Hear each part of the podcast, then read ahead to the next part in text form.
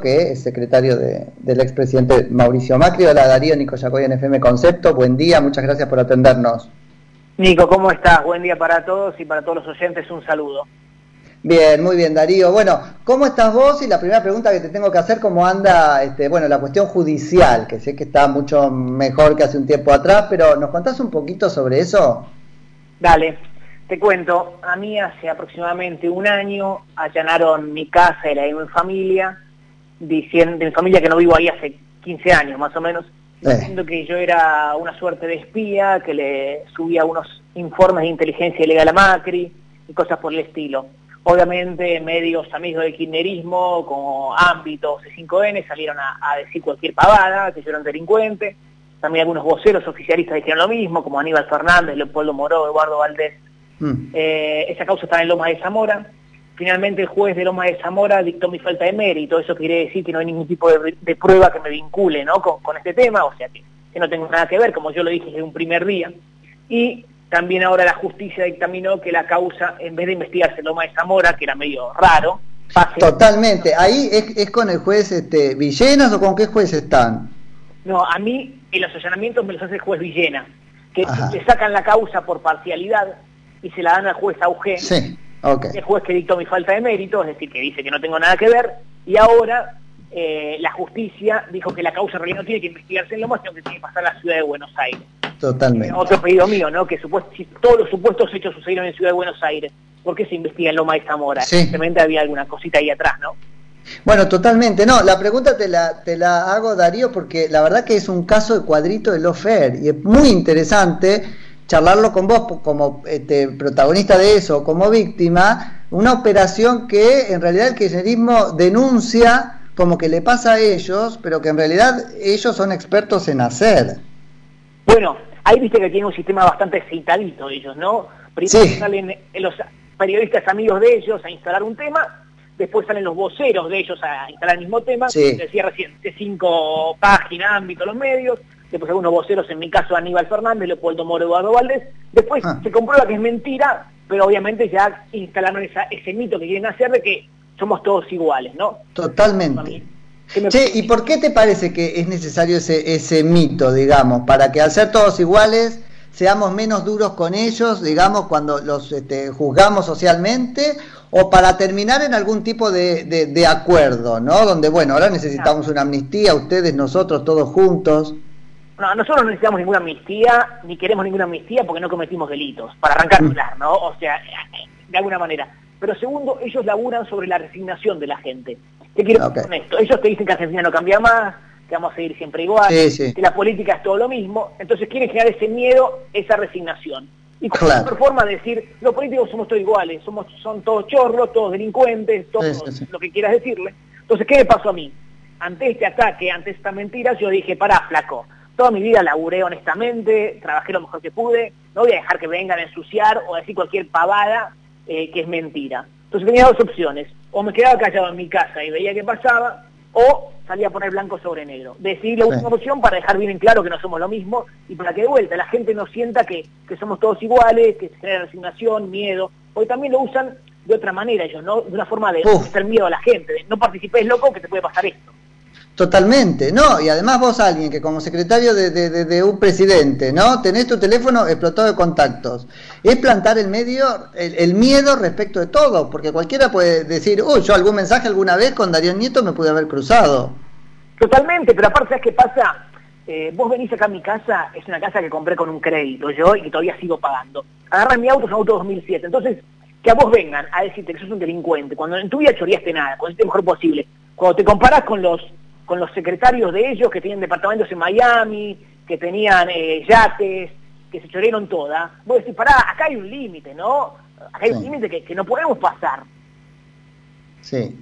Darío, como parte del, del lofer, ¿no es cierto?, está esto de meter a portadores de teléfonos, ¿no es cierto?, la causa para después poder usar esos teléfonos, ¿para qué? ¿Nos contás un, poquito sobre eso? Porque me parece importante para que entendamos el, el proceder. ¿Por qué salen a la casa de teléfonos? Bueno, mirá, porque ellos básicamente lo que hacen es salir a casa de cualquier teléfono para después operar sobre ese teléfono con cosas que no tienen que ver con la causa. ¿Qué quiero decir con esto?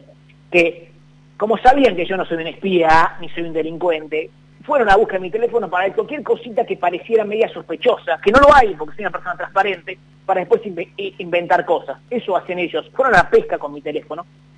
te cuento algo que pasó con mi teléfono para, para que entiendas el nivel que estamos, de locura que estamos viviendo. A mí el celular me lo llevan el 25 de, junio del 2020, ¿no?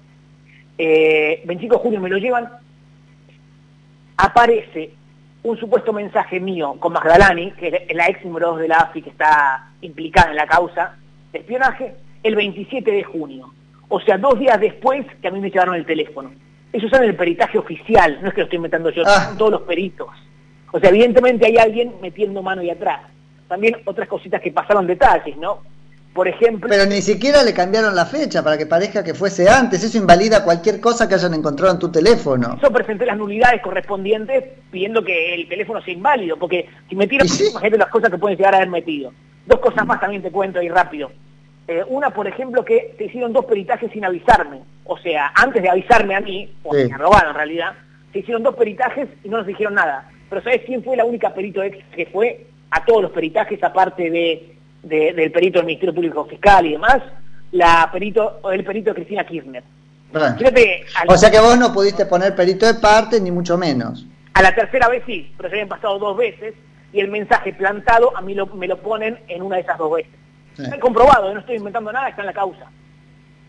No, no, no, es impresionante. Me interesaba mucho charlarlo con vos porque es un caso de cuadrito de Lofer, ese que ellos dicen que, que sufren. No, y aparte después salen a inventar cosas directamente. A ver, primero dijeron que yo era parte de este tema de espionaje ilegal. Se demostró que era falso, como dijo el juez.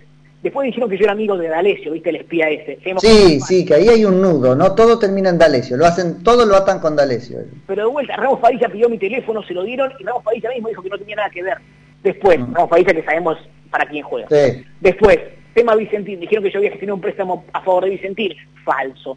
¿Sabes? Hace poquito que había en C5N, para poner ya ejemplos, eh, vi en C5N que decían que yo el 8 de enero de 2018 estaba en Comodoro Pi haciendo algo del tema cuadernos. No sé por qué dicen eso. Ah, bueno, por la, qué sé yo, por la antena, digamos, pero la antena les dijo por qué estabas ahí, no solo que estabas. Te cuento algo, dos temas. Primero, yo no conozco Comodoro Pi, en mi vida pisé Comodoro Pi, pero eh, tengo una prueba también. Yo el 8 de enero de 2018 estaba en Villa Langostura. ¿Te acuerdas que Macri se iba de vacaciones? En enero generalmente, 15 días, yo me iba con él a trabajar. Y justo ese o sea que no hay manera que la triangulación, pues ya es inexacta la triangulación. No nunca pudo haber dicho está en, Comodoro Pi. Claro, pero, pero imposible que cruce Villa Langostura con Comodoro Pi. Totalmente. Y, te agrego algo. El otro día yo escuchaba a Aníbal Fernández diciendo que yo era un actor del establishment para controlar a Macri. Imagínate el, nivel de locura o delirio que hay que tener para, para decir eso y para creer eso, ¿no? ¿Qué cosa? Siempre, claro, siempre acusan de ser espía, porque total, claro, eh, pueden decir cualquier cosa que total pasaba en la oscuridad y no, y no va a haber pruebas, porque los espías teóricamente no dejan huella, ¿no? Es que no hay prueba de nada, porque no, no, no, no, no hubo nada, ¿me entendés? Y como no pueden acusarme de ser un chorro, porque cualquiera puede venir a ver mi casa o mi auto y no tengo más que eso, tienen que buscar algo para agarrarse inventan el universo del espionaje o operaciones y cosas por el estilo. Ahora, Darío, más allá de todo eso y de que vos seas el secretario de Macri y eso en, algún punto te da espalda, ¿qué te pasa cuando vos, Darío Nieto, que no sos Macri, te escuchás en boca de personajes tan peligrosos como eh, Aníbal Fernández, el, propio, este, como, como es Valdés, ¿no? Don Moró. Leopoldo Moró. Eh, no, a ver, a mí lo que me pasó siendo sincero, Aníbal, cuando pasó todo esto me dio un poco de miedo lo que sucedió, ¿no? O sea, que te puedan allanar sin razón a vos, a tu familia, que nunca hizo política, mi familia, mi viejo es canillita, mi vieja psicóloga, imagínate que no tiene nada que ver con el mundo de la política, y no viví hace 20 años, que después salgan a operar todo esto, ver tu cara en, todos los lados diciendo que sos un delincuente, un espía, te da un poco de miedo, pero ahí es donde vos tenés que tomar una decisión. Y la decisión que yo tomé es salir a, defenderme públicamente, pero no solo por mí, ¿eh? Porque obviamente lo, personal me influye, porque también siento que estamos en un momento muy difícil de Argentina, muy, muy crítico, que, están yendo por todo realmente, lo vemos con los ataques a la justicia, con todos estos temas de restricción de libertades, y que es muy importante que los argentinos que compartimos ciertos valores como la libertad, la independencia de poder, la transparencia, la república, salgamos a decir lo que pensamos, salgamos a defender nuestras ideas, o nos van a pasar por encima realmente. Entonces, es muy importante eso. Y también para dar cierta manera una especie de esperanza a la gente de que por ahí muchos no tienen la posibilidad que yo tengo de expresarme o hablar con vos o con otros medios, decirles, miren, loco, acá estamos para defenderlos, para bancarlos, para acompañarlos. Darío, es muy interesante eso, porque vos optaste por, este, como, como decís, poner la cara y, qué sé yo, que está bueno, ahora te voy a preguntar sobre qué te imaginas este, hacer, pero que además tiene otra dimensión que es la de ganar seguridad. Yo lo he charlado acá en los inicios con, no sé, este, Paula Oliveto, Mónica Frade, toda gente que, que, que, bueno, en algún momento tuvo que decir, me expongo porque gano seguridad, ¿no? No, totalmente, que te expones, también, te expones por lo que crees realmente. A ver, que eh, yendo un poquito al fondo, ¿no? Yo soy un impulsor de, romper o de quebrar el statu quo. ¿Qué quiero decir con esto? Eh, statu quo es todo aquello que a vos te, te, dicen que la Argentina no cambia más, que esto va a ser todo igual, que, no tenemos futuro, todo eso es el statu quo, ¿bien? ¿Quiénes lo defienden el statu quo este? Los privilegiados de ese statu quo. ¿Quiénes son los privilegiados? son los sindicalistas que venden que defienden el pueblo, procesionan los bolsillos, como Moyano, el Caballo Suárez, son los empresarios amigos del poder que no quieren competir y quieren son la suya, son los políticos que están hace mil años y que defienden sus privilegios. Entonces me parece que si hace 70 años estamos igual, lo que tenemos que hacer es ir contra esos privilegios, romper el sistema, romper este quo para poder mejorar. ¿Y vos te imaginás, Darío, la política este, electoral, es decir, eh, candidato a algo? No, mira, a ver, Hoy tengo ganas de, dar esa pelea mediática, de representar a un montón de gente que por ahí no tiene la posibilidad de expresarse mediáticamente, pero sí va a marcha, participa en brazos, se expresa en redes sociales, pero por ahí no tiene la oportunidad de charlar con, gente como vos, viste, que, tiene medios. Entonces, en la debilidad que fue, o en, o en esta locura que fue todo este tema del espionaje y el verso ese, encontré una fortaleza o una oportunidad de decir, para, me pasó todo esto por algo, pero quizás mm. tengo que salir a, a defender ciertos valores. Entonces, me imagino hoy en día defendiendo estos valores y laburando para hacer un cambio y para romper el statu quo y para romper esos privilegios de cierta clase gobernante. Ahora hay una dimensión, muy interesante eso Darío, ahora hay una dimensión de esa pelea cultural este, que vas a tener que dar dentro mismo del espacio, porque uno podría preguntarse si está todo el espacio tan consustanciado en este, pelear por un cambio tan rotundo. ¿Cómo lo ves? Y yo creo que, bueno, Mauricio lo dijo muy claro en la presentación de su libro, ¿no? O somos el cambio o no somos nada. Yo creo que mm. por el cambio tiene que seguir machacando sobre el cambio, sobre terminar los privilegios, eh, sobre romper estructuras, sobre cambiar el sistema. Si, si no trabajamos todos juntos para romper ese sistema y para cambiar lo que estamos viviendo, no, no somos juntos por el cambio, somos un rejunte. Ahora, eso es bien difícil, Darío. Vos desde atrás, desde la Secretaría de, este, de Macri, debes haber visto lo difícil que es, ¿no es cierto? ¿Con qué cosas se enfrentan? No, te enfrentás con un poder establecido de hace 100 años, Nico. O sea, no, seguramente eh, no es fácil, seguramente es muy, muy difícil, pero en algún momento hay que intentarlo, ¿no? Si no lo intentamos nosotros, ¿quién lo va a intentar? No, no, sin duda, sin duda. De hecho, una factura que les pasa a la sociedad es, no sé si lo intentaron lo suficiente. Y la conversación consiste en que ustedes ahora están diciendo, aprendimos algunas cosas para intentarlo del todo esta vez. Sí, hay también, pongamos en la balanza, que el gobierno de Macri fue el primer gobierno, uno de los primeros gobiernos que, tuvo minoría en ambas cámaras, ¿no? En senadores y diputados, tenía todo, a gran parte del sindicalismo en contra, cierta parte del establishment, entonces no era fácil, dimos muchas peleas, obviamente hay un aprendizaje de esos cuatro años que, en un futuro gobierno va a ser muy útil, pero, pero se intentó al máximo, algunas cosas salieron, otras no, como, como habrás visto, pero sí, sí, un aprendizaje muy grande que, estamos dispuestos a aplicar eh, si volvemos a ser gobierno. Ahora, ¿cómo se da ese cambio tácticamente? Porque digo, tenés que enfrentar, nada, actores este, muy, muy enquistados en la sociedad argentina sobre sus quintas, ¿no? Cada uno. ¿Es con los sindicatos o es contra los, este, no los sindicatos, pero los gremialistas que hacen su negocio con los sindicatos, por ejemplo? Para lograr ese cambio todos tenemos que tener algo. O no todos en pero, Pero ellos no van a querer sentarse en una mesa. Bueno, hay que, hay que enfrentarlos hasta que sean los privilegiados. Los privilegiados me refiero a, de vuelta, a, gente, por ejemplo, que tiene jubilaciones de privilegio, o, a los sindicalistas, no los laburantes, obvio, los sindicalistas que se los bolsillos. Vos sabés que todos andan en Mercedes-Benz, en BMW, y sí, sí, no defienden a nadie, o los empresarios que no quieren competir y no quieren abrirse el mundo. ¿Por qué? Porque vos sabés que todo el mundo genera mucho más laburo también para acá, ¿no? Para mucho más empleo, etcétera. Entonces, eso hay que enfrentarlo, es durísimo, lo tengo claro, pero si no lo enfrentamos una vez, no vamos a cambiar más. Suponete que hace un segundo tiempo y este entonces es el entretiempo, ¿no? Se volvió mucho, mucho atrás, se refortaleció el kirchnerismo hasta, rehacerse en los lugares pocos de los que ustedes lo habían sacado? Digo, como en el juego de la OCA, retrocedimos casilleros irreversibles o ves que de todos modos hay desatada este, una cosa que este, tiene como rumbo el, cambio, no quiero decir cambio porque te, te, estoy haciendo campaña, no sé, la, la, la, modificación. No, yo creo que hemos retrocedido varios casilleros. Estos mm. dos años fueron tremendos de gobierno kirchnerista. Se volvieron cosas muy para atrás, como por ejemplo, voy a poner algunos ejemplitos cortos. Eh, el tema del expediente electrónico. Nosotros habíamos puesto todos los expedientes del gobierno nacional en la red para que cualquiera pueda verlo. Ahora eso volvió atrás y volvieron al expediente de papel. ¿Por qué? Porque el expediente de papel te permite chorear un poquito o hacer alguna cosa sí. rara. Sí, para, empezar a manejar los tiempos, ¿no? Y ahí aparecen negocios. Totalmente, totalmente. Y al, quitar todo lo que quite transparencia y todo lo que quite cosas online, es para hacer alguna cosa media rara. Después, por ejemplo, el tema del aeropuerto Palomar. Nosotros habíamos abierto el aeropuerto Palomar para que muchas low cost, aerolíneas de bajo costo, se instalen ahí y más gente pueda volar barato. Hoy en día lo cerraron, ¿Por qué? Por la presión o para favorecer ciertos sindicatos y para que la gente tenga que volar más caro. Ahora sabes que el único que usa el aeropuerto Palomar es Alberto Fernández, nadie más. Sí, Bueno, el Ministerio de Meoni lo cerró, ¿no? Bueno, sí, eh, toda la política que han ellos hecho es, en tema aerocomercial es mala, realmente. Otro ejemplo, otro, son ejemplitos que van pasando, que te vas acordando y que vas viendo cómo los tipos han desanudado ah, perdón, han anulado todo lo que nosotros habíamos logrado avanzar. Es, es realmente que lo que han hecho estos, estos dos años. Y en la justicia están metiendo jueces, ¿qué pasa con eso? Porque ahí después, este, ustedes cuando están en el gobierno dicen, no, no hay que meterse por la división de poderes y estos jueces kirchneristas quedan. Bueno, ahí lo que hacen ellos es un avance feroz sobre la justicia.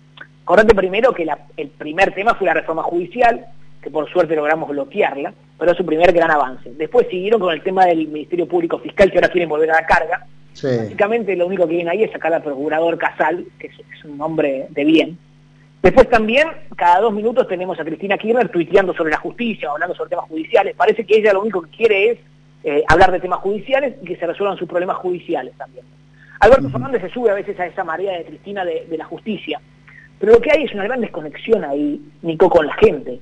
A la gente no le importa hoy en día lo que está pasando con la justicia. Le importa que no, fin de mes, le importa que se quede sin laburo, le importa que va al súper y está todo cada día más caro, le importa que le cierran el local porque no puede pagarlo, le importa las pymes que, que, van cerrando, le importa, muchos le importa el miedo al, coronavirus, le importa la falta de gestión con las vacunas, que con las vacunas tenemos un doble error, si querés. Por un lado, el error de gestión, la ineptitud, que nosotros si hubiéramos conseguido más vacunas no tendríamos los problemas que tenemos hoy, ¿no? Si no como, vacunas como consiguieron Uruguay o Chile, para poner ejemplos de Latinoamérica y no salirnos de acá. O el segundo error, que ya es inmoralidad directamente, es que las pocas vacunas que, que llegaron se las dieron a sus amigos. Entonces realmente la gente está preocupada por esos temas. No, no le preocupa no, bueno, bueno, pero ahí parte de la, me, parece, este, Darío, parte de la función del dirigente es empezar a plantar la importancia de ese tema en la sociedad, ¿no? Totalmente, totalmente. Es que eh, es lo que... Pues si no corremos el, el, riesgo medio, medio durambarbista, ¿no? De decir, bueno, ah, como esto no le importa a la gente, de esto no le hablo. Y hay un momento donde ustedes tienen que eh, crear tópicos, ¿no? Punto a otro lado, Nico, yo apunto lo siguiente, no, no es no hablar, es que con esto queda demostrado que al kirchnerismo lo único que importa, y para lo que es para lograr su impunidad, eso quiero decir. no le importa, no le importa el, laburo de la gente, no le importa la educación de la gente, lo vimos claramente cuando quieren cerrar escuelas, y por suerte las escuelas, por lo menos en la ciudad de Buenos Aires, siguieron abiertas porque un grupo grande de madres y padres se organizaron, presentaron amparos, fueron a marchas y lograron ganar una pequeña batalla, eh, por el momento, que es muy bueno, que nos da la pauta también de lo que podemos lograr como ciudadanos, que si nos sí. y nos la creemos, podemos lograr cambios reales desde la ciudadanía, ¿no? Pero, pero es, lo que quiero demostrar con esto, y que quede bien claro, no es no dar la batalla de la justicia. Sí quiero demostrar que lo único que les importa es lograr su impunidad y reformar la justicia para lograr esto. No les importa la, la salud, no les importa la economía, no les importa la educación, no les importa la seguridad de la gente. Seguridad, por ejemplo... Sí, y, y tanto no les importan que no saben cómo hacerlo. No, es que no, saben y no quieren, las dos cosas. ¿eh? bueno, bueno, y, pero porque no quieren nunca se prepararon para hacerlo. Lo que uno nota es que el gobierno científico es un gobierno inoperante y esa empresa es una beta, bueno, la reta la está aprovechando, ¿no? Pero, pero es una beta para, para Juntos por el Cambio. Sin rumbo, es un gobierno sin rumbo, sin coherencia. Alberto Fernández un día te dice una cosa otro día te dice otra. El ejemplo claro, vuelvo a la educación. Bisotti y Trota, el mismo día que suspenden las escuelas, habían dicho que no había riesgo de contagio ahí. Entonces, evidentemente eso te demuestra una falta de, aptitud, una improvisación, una falta de rumbo. Porque además que vos criticarle lo que quieras, pero sabías que con Mauricio el rumbo estaba claro, sabía lo que quería el tipo, ¿entendés? Eh, más allá de vuelta, hubo seguramente mil errores, pero vos sabías sección de IVA. Quería un país integrado al mundo, que genere empleo privado, que haya reglas claras y que vaya sostenidamente reduciendo déficit y bajando impuestos. Cambio hoy que no sabes bien hacia dónde quiere ir Alberto Fernández porque tiene tironeos internos, no sabes bien cuál es su modelo productivo, no sabes bien eh, quién gobierna. Creo que esa es la gran diferencia que, estamos notando los argentinos. Darío, te agradezco muchísimo por la charla y seguimos en contacto. Dale, Nico, te mando un abrazo. Dale, abrazo grande. Darío Nieto, secretario del expresidente Mauricio Macri.